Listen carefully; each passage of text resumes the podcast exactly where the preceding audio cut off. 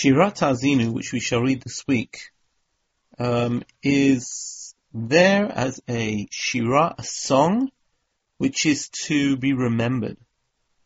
We sometimes find that we have a better recollection of the words of songs, of poems, than of prose. Uh, if you think back over songs that you know, and sometimes you can recall the the words, the lyrics, and uh, much better than you could you know, remember a paragraph from a particular book. And uh, therefore, it is not surprising that Moshe says, "V'yedaberet kol hashira hazot ha'am hahu v'Hoshea bin Nun," um, that Moshe um, comes along gives all of the words of this song and says that these things we already read in Parshat Vayelech that these words of this song are going to be a testimony. Put it in their mouths. This is going to be a witness. And it is fascinating that here we, we call heaven and earth to be witnesses, but really, the ultimate witnesses here are Bnei Israel themselves, who we, who will remember this song who will remember this interesting literary creation with its own tempo and its own um, style, which will be more memorable than the rest of the Torah, in order that we will be able to understand our history.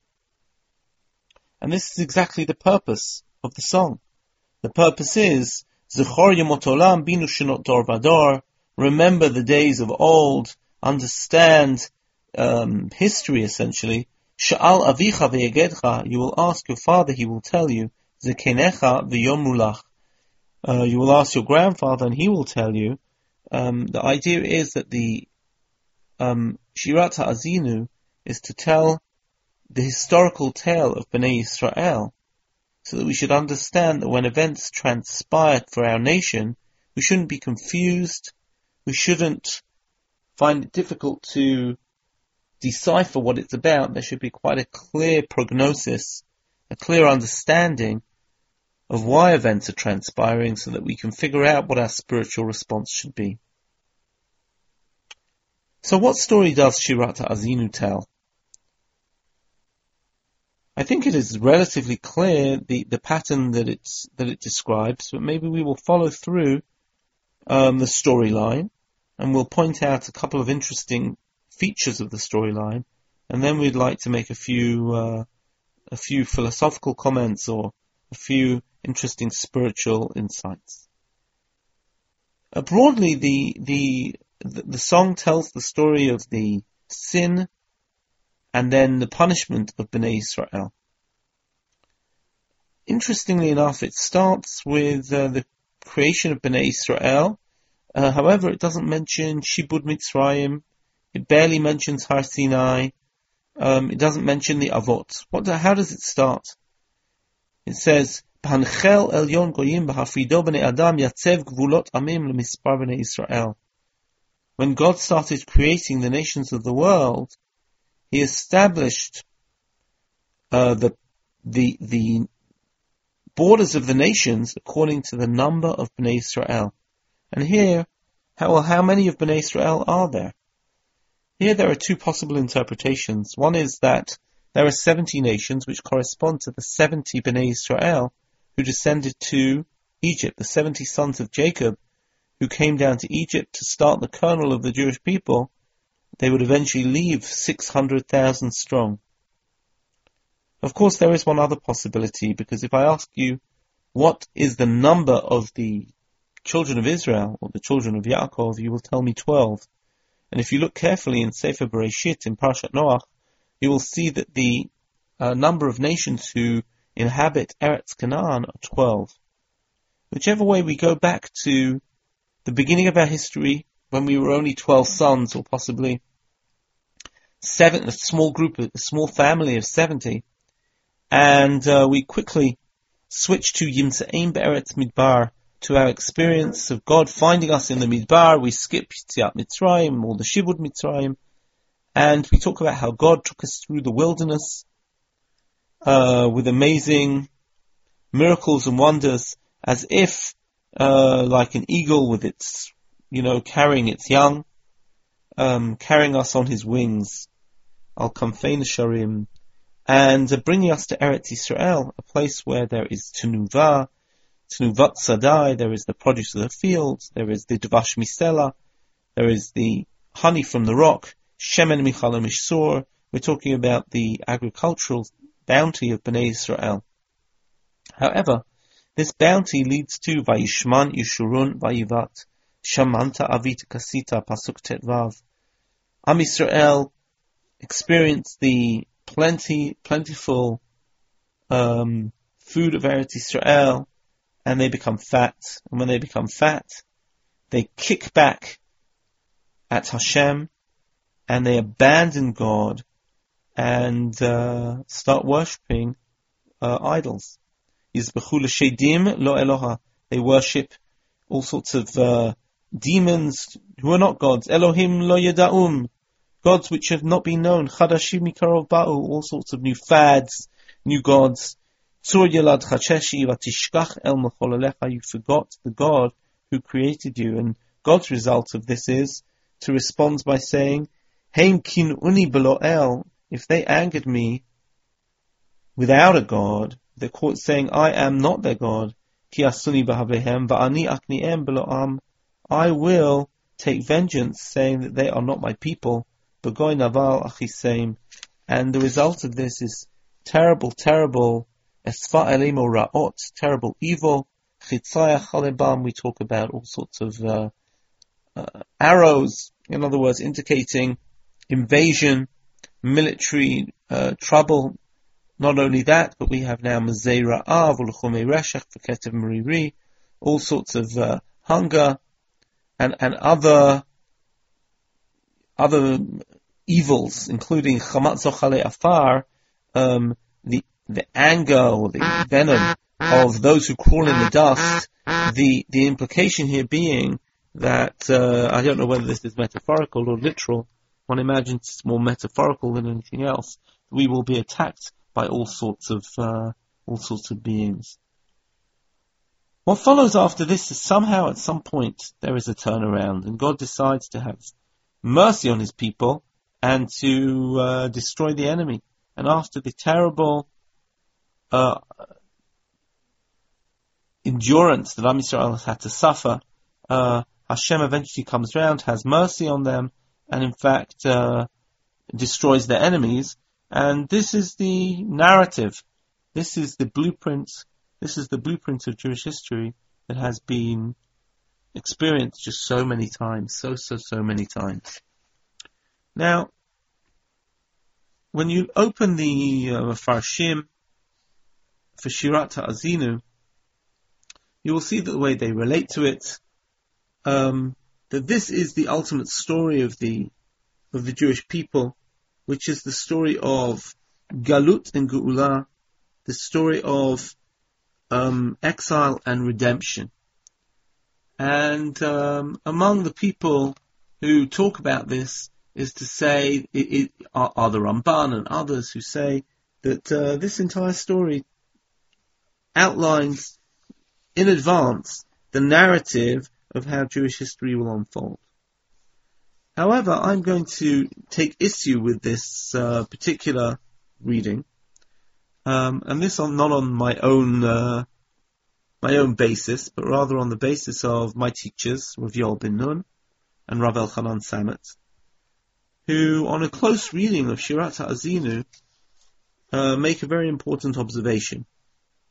And they observe the fact that Shirat Azinu, in fact, contains no reference to Galut. No reference to exile from the land. When you look at this uh, particular Shira, you never see that we leave the land. It is true that we um, suffer all sorts of uh, evils, that we're invaded by enemies. These enemy, enemies are enemies not only of ourselves, but enemies of God. And yet at the same time, when you look at the, the, the, the book, we never see ourselves going down to Egypt, to uh, Aram, to Ashur, we never see the notion of a return to Eretz Israel. Um, we just, again, I'll, I'll read a few lines. We have the terrible uh, galut. The sword shall deal without, as shall the terror within. Um, God says, I might have reduced them to naught. Uh, we will come back to this uh, pasuk. Amarti afehem ashpita me'enosh sichram. I might have made their memory cease amongst men. But uh, he talks there about um, how how one have routed a thousand or put ten thousand to flight. He talks about um, the vine is from them from Sodom, the vineyard from Gomorrah, their grapes are for poison, etc. But we never see Am Israel here leave Eretz Israel. We never see a an abandonment of of the borders of our lands. In which case, how are we to understand this story? And maybe let me elaborate on this observation by pointing something else out. Many people look at Shirat Ha'azinu and they say, what do we need it for? We've already had the Tochacha, we've already had the awful predictions of chapter 28 of Sefer Devarim, we've already had Parshat Nitzavim, which also talks about how God will seek out both individual and collective, and He will uh, punish us for our wrongdoing, for our abandonment of, of, of God. And here, for a third time, Shirat Azinu outlines a, a, prediction of sin and ensuing uh, national ruin. And why do we need this to be repeated time and time again? Of course, one of the answers is that here we have the Shirah, and the Shirah is more memorable. But according to both Rav Yoel bin Nun and Rav Elchanan Samet, um, a different argument is being proposed. And I'd, I'd, I'd, uh, I'd put it in the following way. There is a cycle of galut and geula, of exile and redemption, which is a, a huge cycle, and we we experienced this uh, both with the destruction of the first temple, with the exile to Babylon, and the return, and then with the exile of the second temple, which uh, which led to the exile of Rome, the destruction of the second temple, and the dispersion of the Jewish people around uh, around the globe. And in fact, this is a exile which we are experiencing even till today. That is the cycle of exile and, and redemption. However, there is another cycle entirely. That cycle might be familiar to many of our listeners from the book of uh, Shoftim, the book of Judges, uh, and then followed by Shoftim. And the book of Judges describes a dreadful historical reality which took place for about 300 years. It started about a generation or two after the entry into Eretz Israel, after the establishment of our nation state, and continued more or less till the advent of the monarchy in Israel. And what was this situation? This was characterized by a, a lack of stability, a constant attraction to other cultures, to idolatry, which would be followed by an inner weakening where Bnei Israel wouldn't have the wherewithal to stand before their nations. Other people would come along and try and invade. There was no national government. And periodically, the Tanakh always seems to indicate that this takes place in 40 year increments and then in 20 year increments, that uh, we would diverge from our appropriate religious uh, direction, we would serve idols, we would then be invaded, for a period of time, maybe seven years or 20 years or however long, we would cry out to God, somehow a savior would be delivered, whether it be Otniel or whether it be Ehud or whether it be Gidon or whether it be Yiftach or Shimshon, who would lead us to victory, would, would uh, send our enemies packing back to their borders. But eventually when calm came along, um, we would go back to our waywardness, we would go back to our sinning. And this is precisely the pattern which takes place not within exile and redemption, but within Eretz Israel, of constant border incursions, constant troubles, constant uh, invasion, constant um, trouble with each of our, our neighboring states. In this case of uh, the book of of uh, Shoftim, sometimes it is Aram, Syria who are invading, sometimes it is Moav, Um, sometimes it, it is Ammon. Sometimes it's an invasion from the desert of people of Midian or Amalek. Sometimes it is the Plishtim. This is not uh, global warfare. This is not zero sum game. This is not the huge Roman Empire or the huge Babylonian forces. This is simply enemy states who, who border on our, who, who are neighbors, who border upon us, and who occasionally will sense our inner weakness and will come and invade. And this is a cycle which we see in the book of Shoftim of constant invasion, harassment, call it um, intifada, call it what you like, but uh, the result is that every time we move away from God and we get too involved in our uh, vayishman yishurun vayivat, in our standard of living and rebel against God, then we experience the ensuing uh, punishment until God takes up our case again, we cry out to God, God takes up our case. You'll notice that in Book of Shoftim we don't really experience teshuvah, just like in Sefer uh, in, in Shirat Azinu, there isn't very much tshuva. God saves us, and we will deal with this theme at the end of today's shiur. God saves us despite ourselves, not because of our return to Him. So I think it's important to put this uh, shira in the correct proportions. Let's return to our to the questions we raised earlier. Why is it that we need to put this in the form of a shira? Why does it need to be so readily available for the Jewish people? That's question one. Number two, why after we've heard the Tochacha of uh, Kitavo and the Tochacha of Nitzavim do we need to hear this yet another time? And the answer is that this isn't describing the existential drama of, of, of exile and redemption. Rather, this is describing a constant temptation which will befall us in Eretz Israel, and it's going to tell us the story of Eretz Israel. It's going to tell us the story of, of how our attraction to the idolatries of the local tribes, of the Canaanites, the attraction to the Baal and Asherah and what have you, will lead us constantly to lose our identity, to become vulnerable, to be invaded, and that God will punish us until the punishment is over and we can restore back and hopefully live a life where we aren't susceptible to those attractions. Um, and in fact, this did happen on a constant cycle for 300 years during the Shoftim period.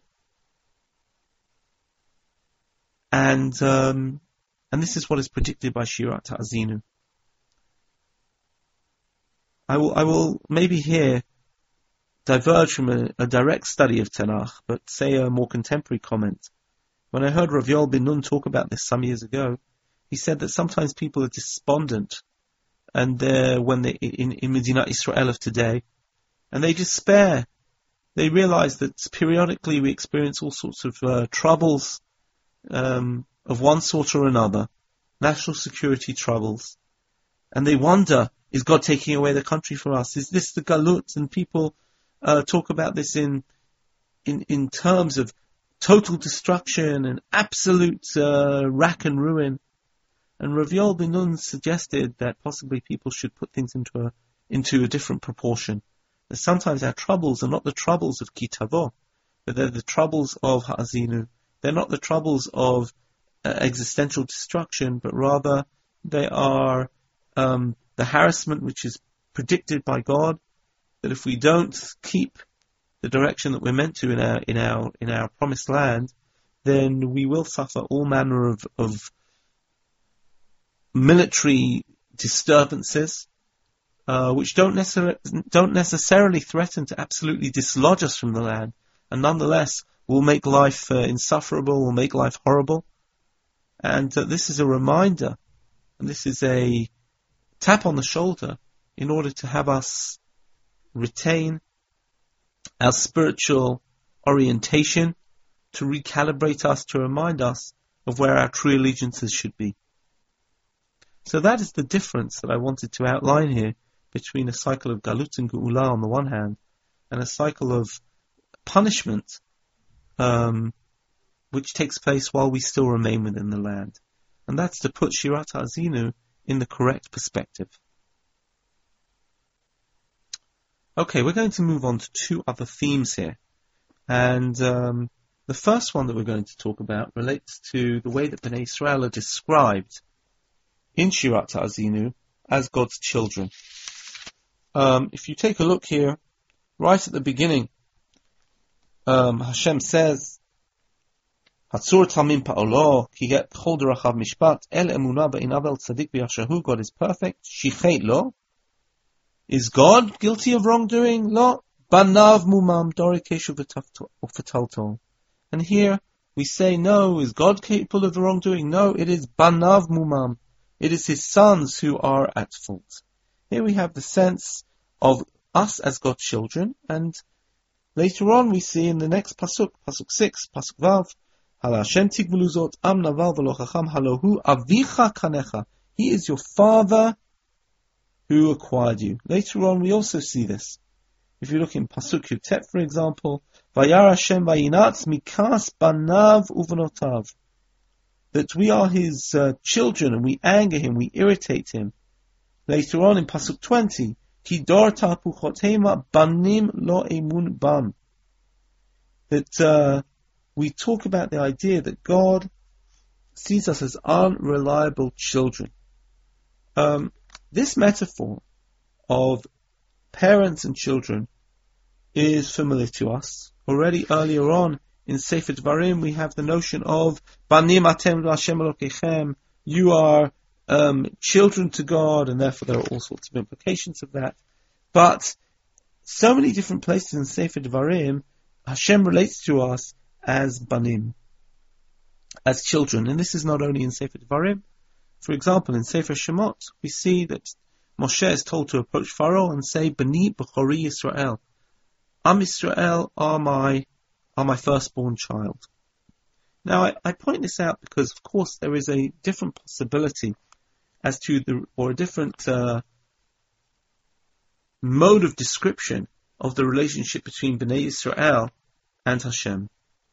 Because certain other Nevi'im do not compare us is to a parent and a child, but rather compare us to a husband and a wife.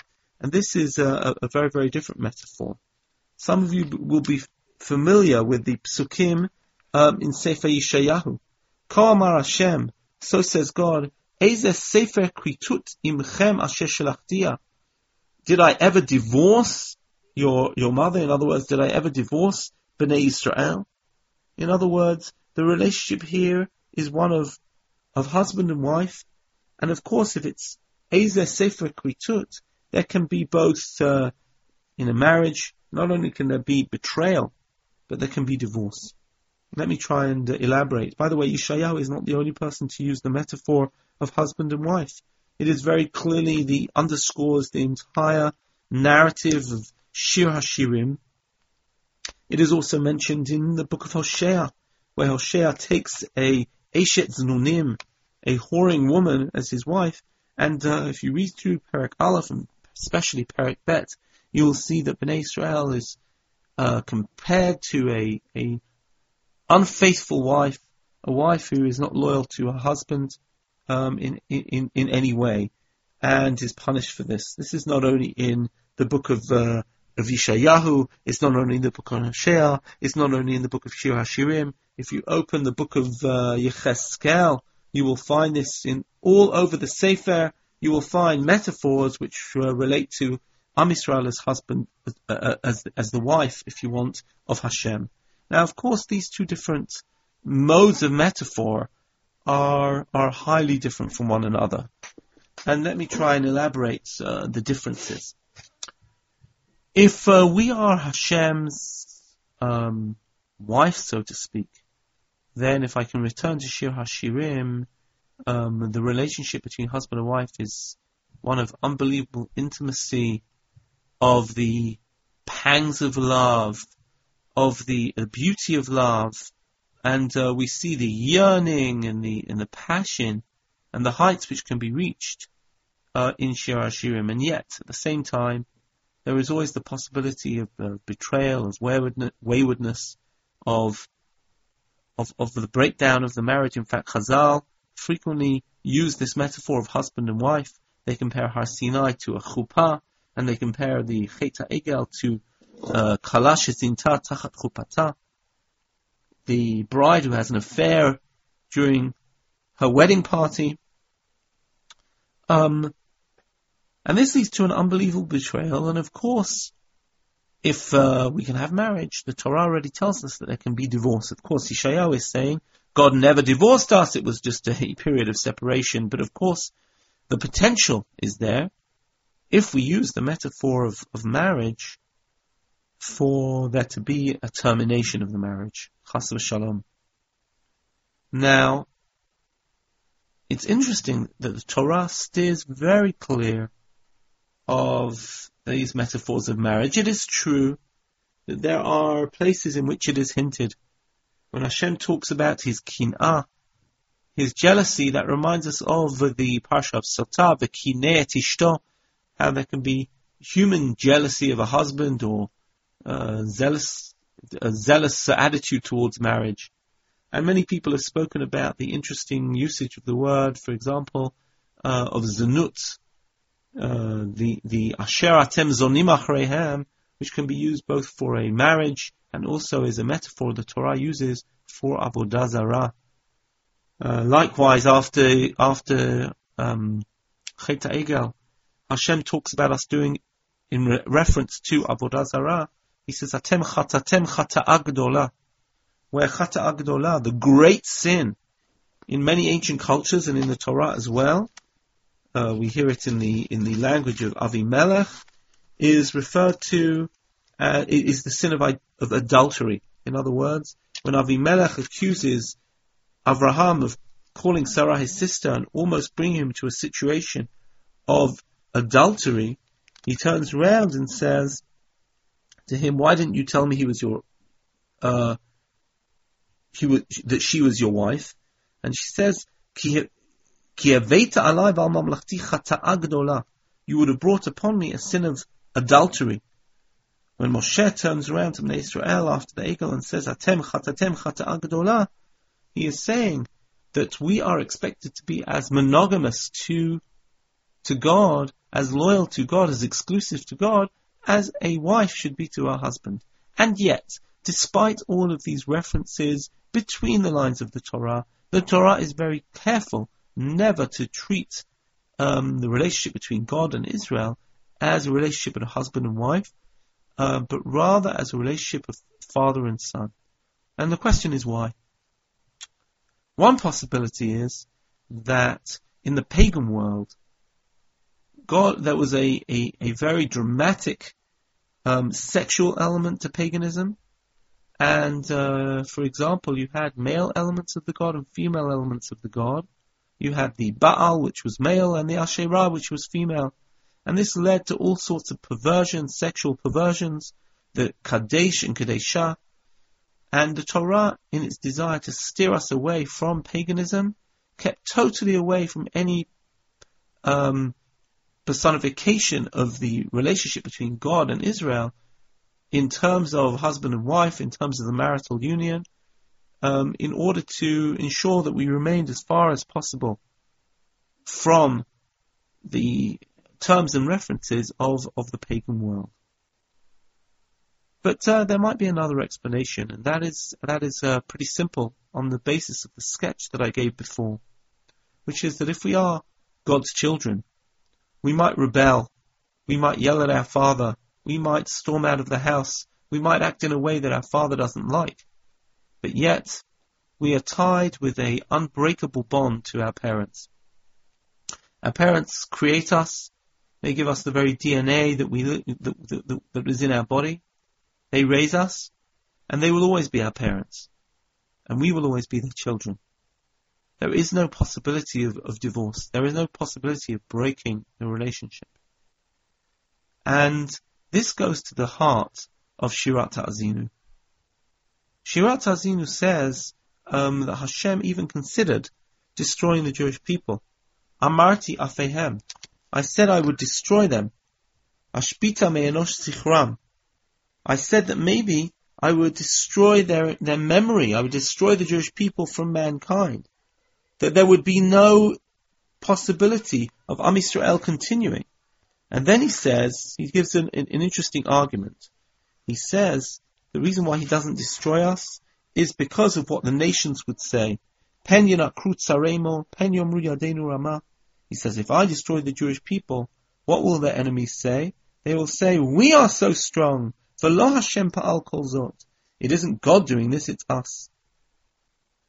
Here we encounter a very familiar theme which we've seen in other places in the Torah. We know it from the the story of the golden calf, the Egel HaZahav, where Hashem doesn't destroy us because of Lama Yomru Mitzrayim.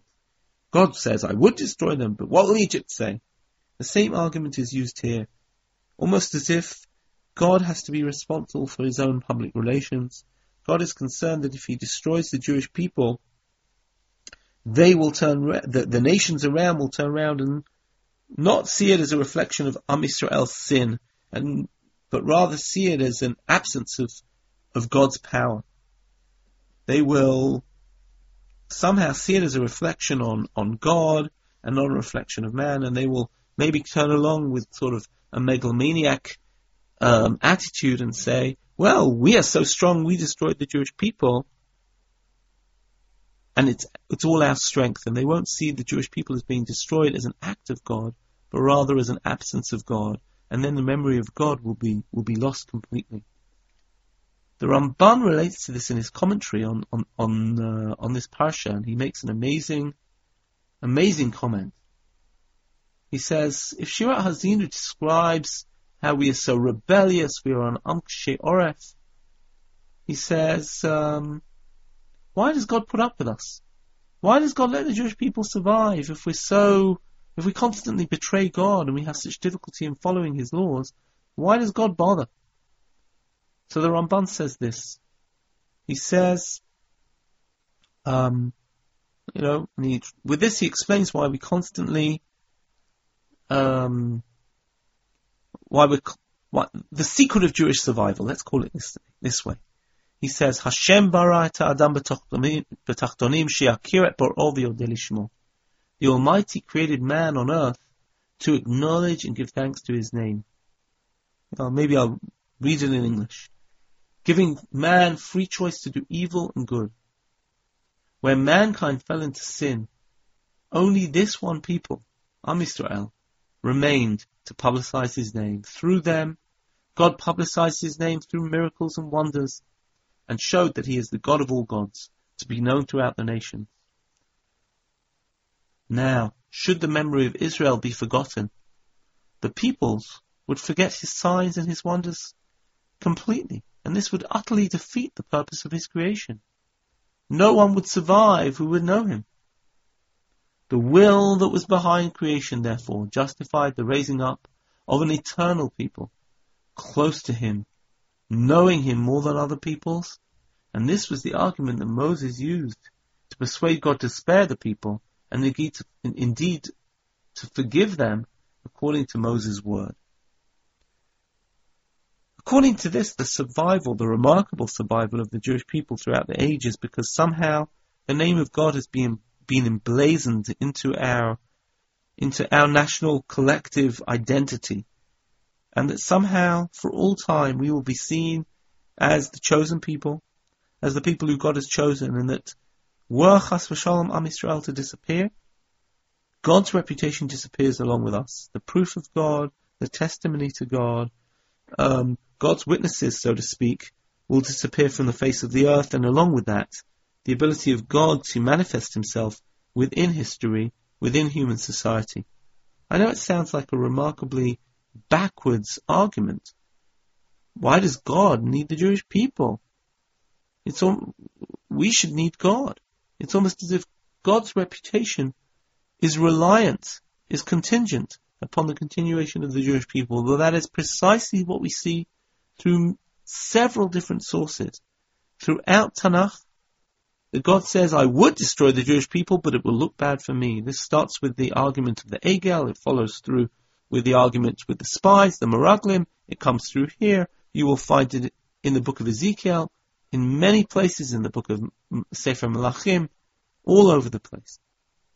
This notion that Hashem is interested in spreading his own Kiddush Hashem, and that if Am Yisrael are destroyed, that uh, he will have no representative on earth. And here I come back to the idea that we are God's children. In the same way as children represent their parents, they frequently resemble their parents.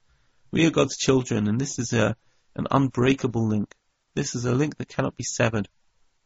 And there, therefore, despite the dark, gloomy, vengeful, rage-filled um, lines of, of, of Shirat Azinu, we also see a sense of promise, a sense of understanding that we are Hashem's children.